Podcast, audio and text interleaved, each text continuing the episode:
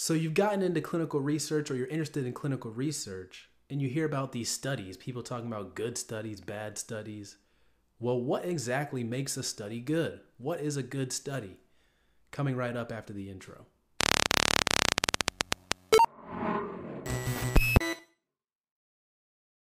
Hey guys, ECRG here, back with another video. Today we're going to be talking about what makes a good study in clinical research.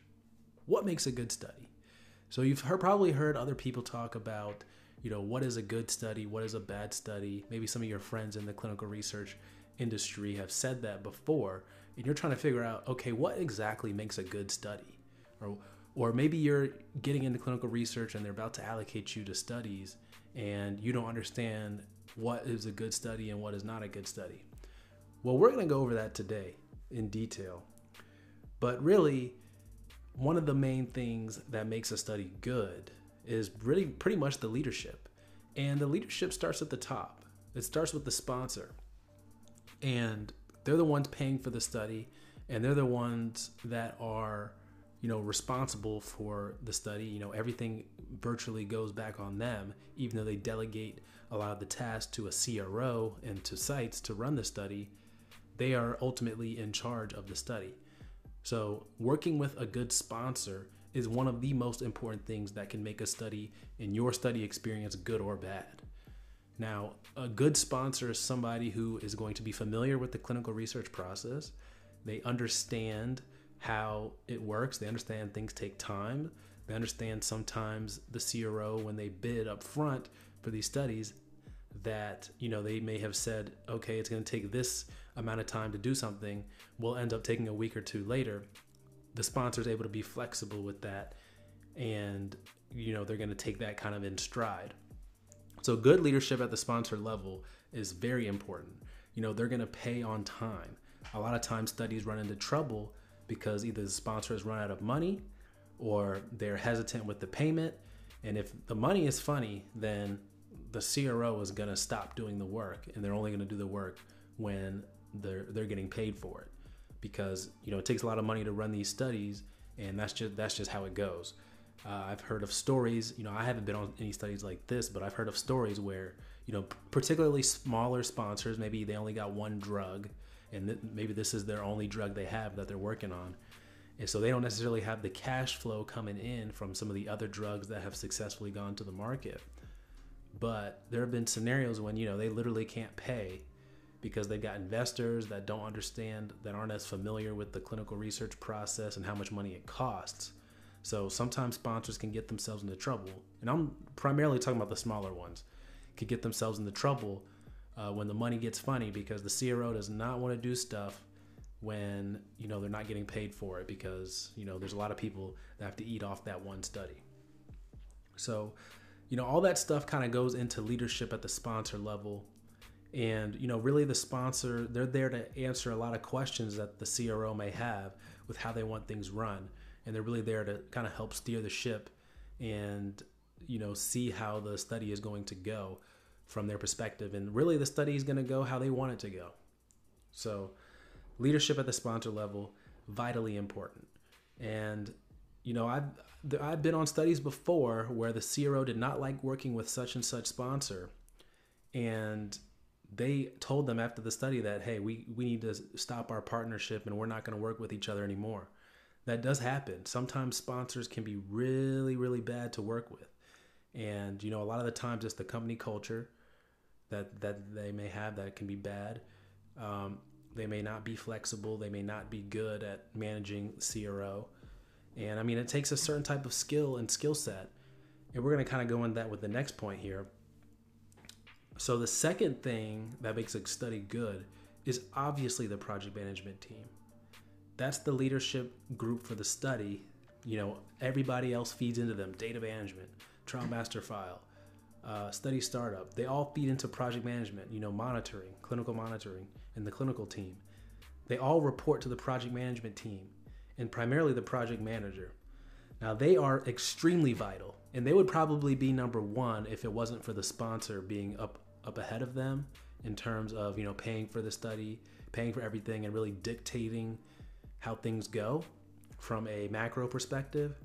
But from the micro and a little bit of the macro perspective, perspective, the project manager and the project management team dictates so much of how what makes a good study. And here's why. I've been on studies before with okay project managers, not necessarily bad project managers, because I don't think you'll last very long if you're bad, but okay and exceptional. I've been on a study before with an exceptional project manager, and I'm gonna tell you the difference there. One is she knew the protocol up and down. She knew that study up and down before we even started. She knew it. So clearly, she must have been reading intently on the study and was extremely familiar with it. So anytime you asked her a question, she knew the answer and she responded back with the correct answer. Uh, and surprisingly, this this person was actually not based in the same time zone as me, and but she still was responsive. So clearly, she was somebody who was dedicated to her job. I know that particularly she put in more than eight hours a day, as project managers often do. They put in so many hours. So that's one thing you got to be good at as a project manager is you got to be able to work hard and long. So one is the responsiveness of the project manager. Two is like the planning. The whole thing went smooth.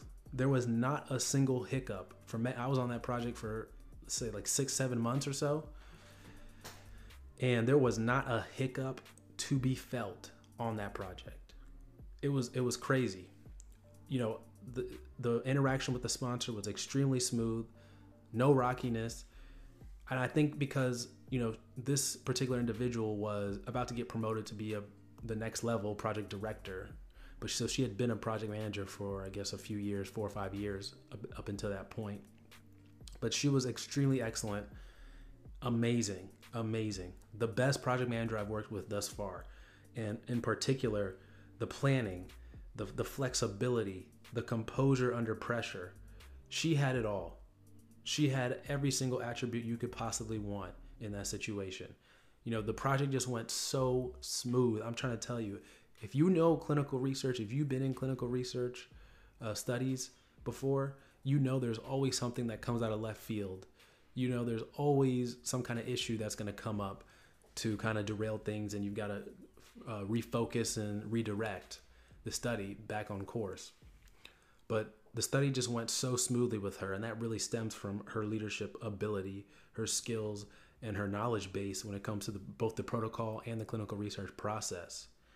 So that that was huge. So the project management team makes a huge difference, and you know project directors have an important effect on the study, but they're usually spread pretty thin. They they have a lot of studies that they're working on usually. Um, sometimes eight, sometimes nine. I've heard up to nine studies at one time.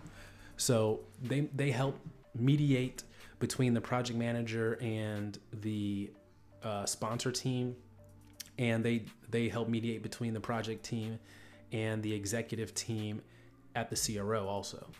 So that's really their role. The project manager is there doing the micro of everything and doing the day-to-day management. The project director is not really. I mean, they're just pretty much showing up for meetings and being kept abreast for things like that but they, they are important. But the project manager is the one that is steering and driving that ship. And a good project manager, you know, they can cover, they can fill holes in the weak parts of the team. Like I'm telling you, this this lady was like the Michael Jordan. Uh, this amazing project manager I worked with was like the Michael Jordan of project management, and I just could not believe how much better she was than you know just the average project manager. And there are a lot of good project managers out there, but this woman was completely excellent, was for real excellent. And I think a lot of it was, you know, her work ethic and her planning and some of those other skills that they have that she was just excellent all around. Um, so, you know, in my mind, I think it's the project manager that is probably one of the most important aspects of a good study because they're going to cover for you if they need to.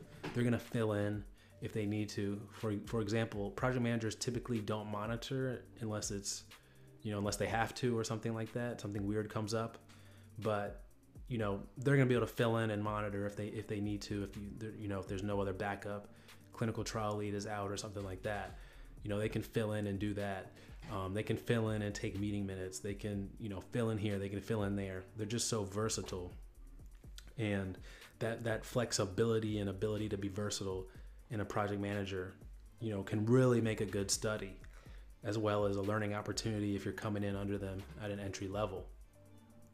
But, you know, all of that just goes to show how how you know a good study is going to be run smoothly. And they're going to know there's going to be focus there's going to be attention to detail on the study.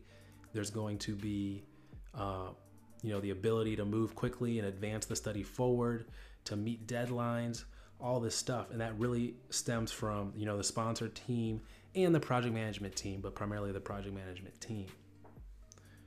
So that's what makes it that's what makes a good study. That's who has the effect on if a study is good or not.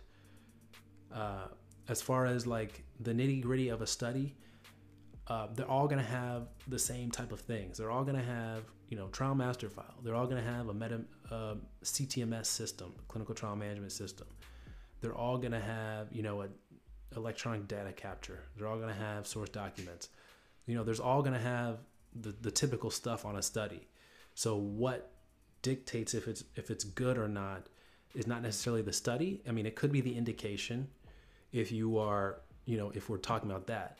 But indication agnostic, it's really going to be the project management team that that dictates it. And you're going to feel it at all different aspects of the study. If you're in data management, you're going to feel if that project manager is good or not. Um, if you're monitoring, you, once again, you're going to feel if that project manager is good or not because they just have so much impact across the study that if they suck, you're going to know. And if they're really excellent, uh, you're going to know also because you're going to be like, wow, things are going so well. Things are going so smoothly right now. Um, and they're just that important. So that's what really makes a good study in my eyes. What do you think makes a good study? Comment that down below if you're listening on YouTube, if you're listening on the podcast, you can come on YouTube and comment, or you can email us that question. Um, as always, guys, email me eliteclinicalgroup at gmail.com for any inquiries you may have, resume review, interview prep, any type of clinical research questions you may have. You can also call me 910 502 3932. All right, guys, take care.